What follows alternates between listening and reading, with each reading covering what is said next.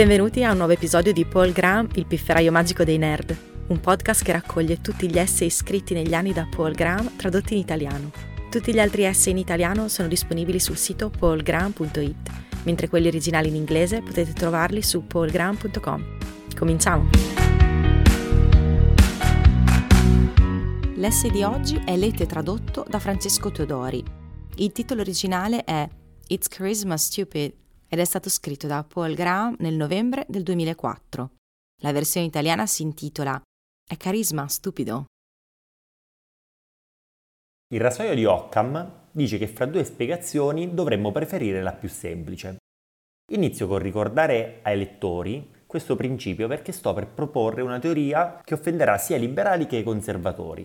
In pratica, il rasoio di Occam spiega che se vuoi essere in disaccordo con qualcuno, hai un gran numero di coincidenze da chiarire.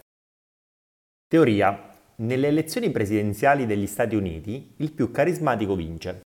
Le persone che parlano di politica, a prescindere che siano di destra o di sinistra, hanno un pregiudizio importante. Prendono la politica seriamente. Quando un candidato batte un altro, cercano ragioni da ricondurre alla politica. Il paese si sposterà a sinistra o a destra e questo tipo di spostamento può certamente essere il risultato di un'elezione presidenziale, il che fa pensare che ne sia stata la causa. Ma quando penso al motivo per cui ho votato per Clinton, invece che per il primo George Bush, non è perché mi stavo spostando a sinistra. Clinton sembrava solo più energico. Sembrava volesse di più l'incarico. Bush sembrava vecchio e stanco. Sospetto che fu lo stesso per molti elettori. Clinton non rappresentava alcuno spostamento della nazione a sinistra. Era solo più carismatico di George Bush o, che Dio ci aiuti, di Bob Dole. Nel 2000 abbiamo avuto praticamente un esperimento controllato per dimostrarlo. Gore aveva lo stesso pensiero politico di Clinton, ma non il suo carisma, e ne ha risentito proporzionalmente. Guardando ulteriormente indietro, continuavo a trovare gli stessi schemi. Gli esperti dicevano che Carter ha battuto Ford perché il paese non si fidava dei repubblicani dopo Watergate. Tuttavia è anche vero che Carter fosse famoso per il suo gran sorriso e il suo essere genuino, mentre Ford per il suo essere un goffo noioso. Quattro anni dopo, gli esperti sostenevano che il paese si era spostato a destra, ma è capitato che Reagan, un ex attore, fosse ancora più carismatico di Carter, il cui sorriso, dopo quattro anni stressanti in carica, era diventato meno allegro. Nel 1984 la differenza fra il carisma di Reagan e Mondale era paragonabile a quello fra Clinton e Dole, con risultati simili. Il primo George Bush è riuscito a vincere nel 1988, sebbene sarebbe stato sconfitto successivamente da uno dei più carismatici presidenti di sempre, perché nel 1988 era contro il notoriamente poco carismatico Michael Dukakis. Queste sono le lezioni che ricordo personalmente, ma pare che lo stesso schema sia svolto nel 1964 e nel 1972. Il controesempio più recente sembra risalire al 1968, quando Nixon ha battuto il più carismatico Hubert Humphrey. Ma quando si esamina quell'elezione, si tende a supportare la teoria del carisma più che contraddirla. Come racconta Joe McGuinness nel suo famoso libro The Selling of the President, 1968, Nixon sapeva che aveva meno carisma di Humphrey e perciò semplicemente si rifiutò di dibattere con lui in tv. Lui sapeva di non poter reggere il confronto fianco a fianco. Ora probabilmente un candidato non potrebbe tirarsi indietro rifiutandosi di dibattere, ma nel 1968 l'usanza dei dibattiti televisivi era ancora in evoluzione in effetti, Nixon vinse nel 1968 perché gli elettori non ebbero mai l'opportunità di vedere il vero Nixon. Tutto quello che videro furono gli spot pubblicitari accuratamente sceneggiati. Sorprendentemente, il più recente vero controesempio è probabilmente il 1960.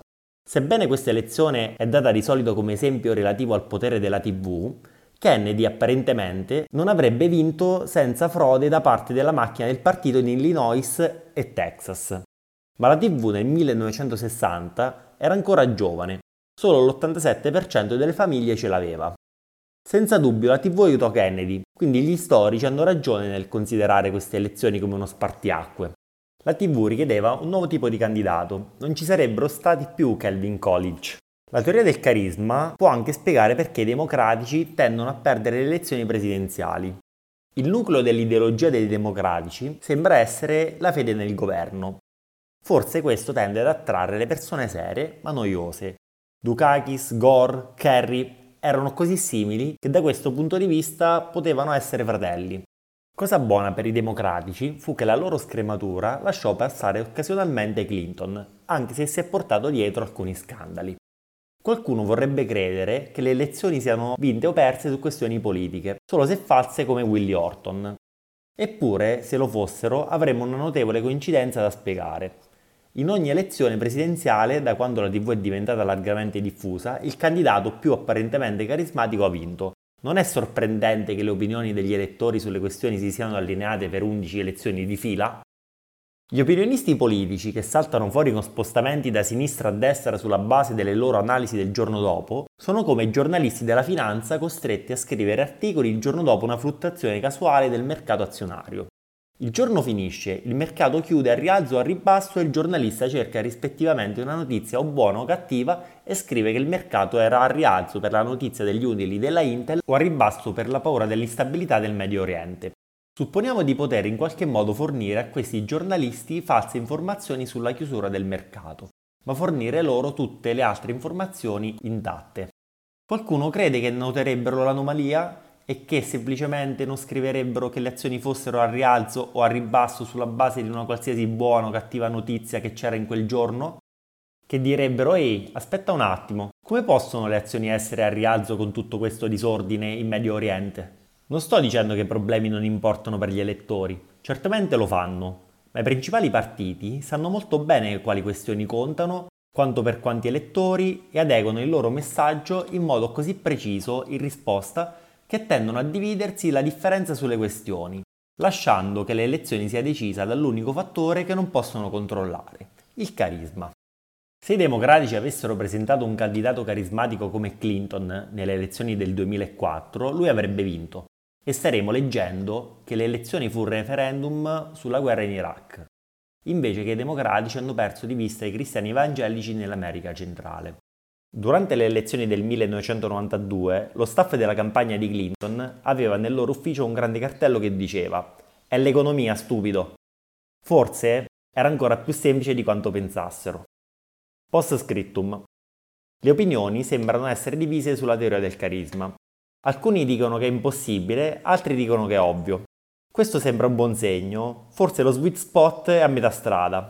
Quanto all'impossibilità, rispondo, ecco i dati, ecco la teoria. La teoria spiega i dati al 100%. Per uno scienziato, almeno, ciò significa che merita attenzione, per quanto poco plausibile possa sembrare. Non riesce a credere che gli elettori siano così superficiali da scegliere il personaggio più carismatico? La mia teoria non lo richiede. Non sto dicendo che il carisma sia l'unico fattore, solo che sia l'unico rimasto dopo che gli sforzi dei due partiti si annullano a vicenda. Per quanto la teoria sia ovvia, da quel che so, nessuno l'ha proposta finora. Chi fa previsioni elettorali è orgoglioso quando riesce a ottenere gli stessi risultati con modelli molto più complicati.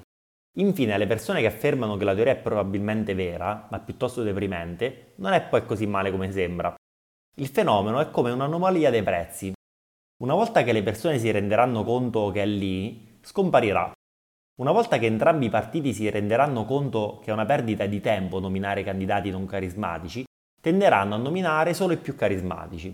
E se i candidati sono ugualmente carismatici, il carisma si annullerà e le elezioni saranno decise su questioni politiche, come piace pensare che sia ora agli opinionisti politici.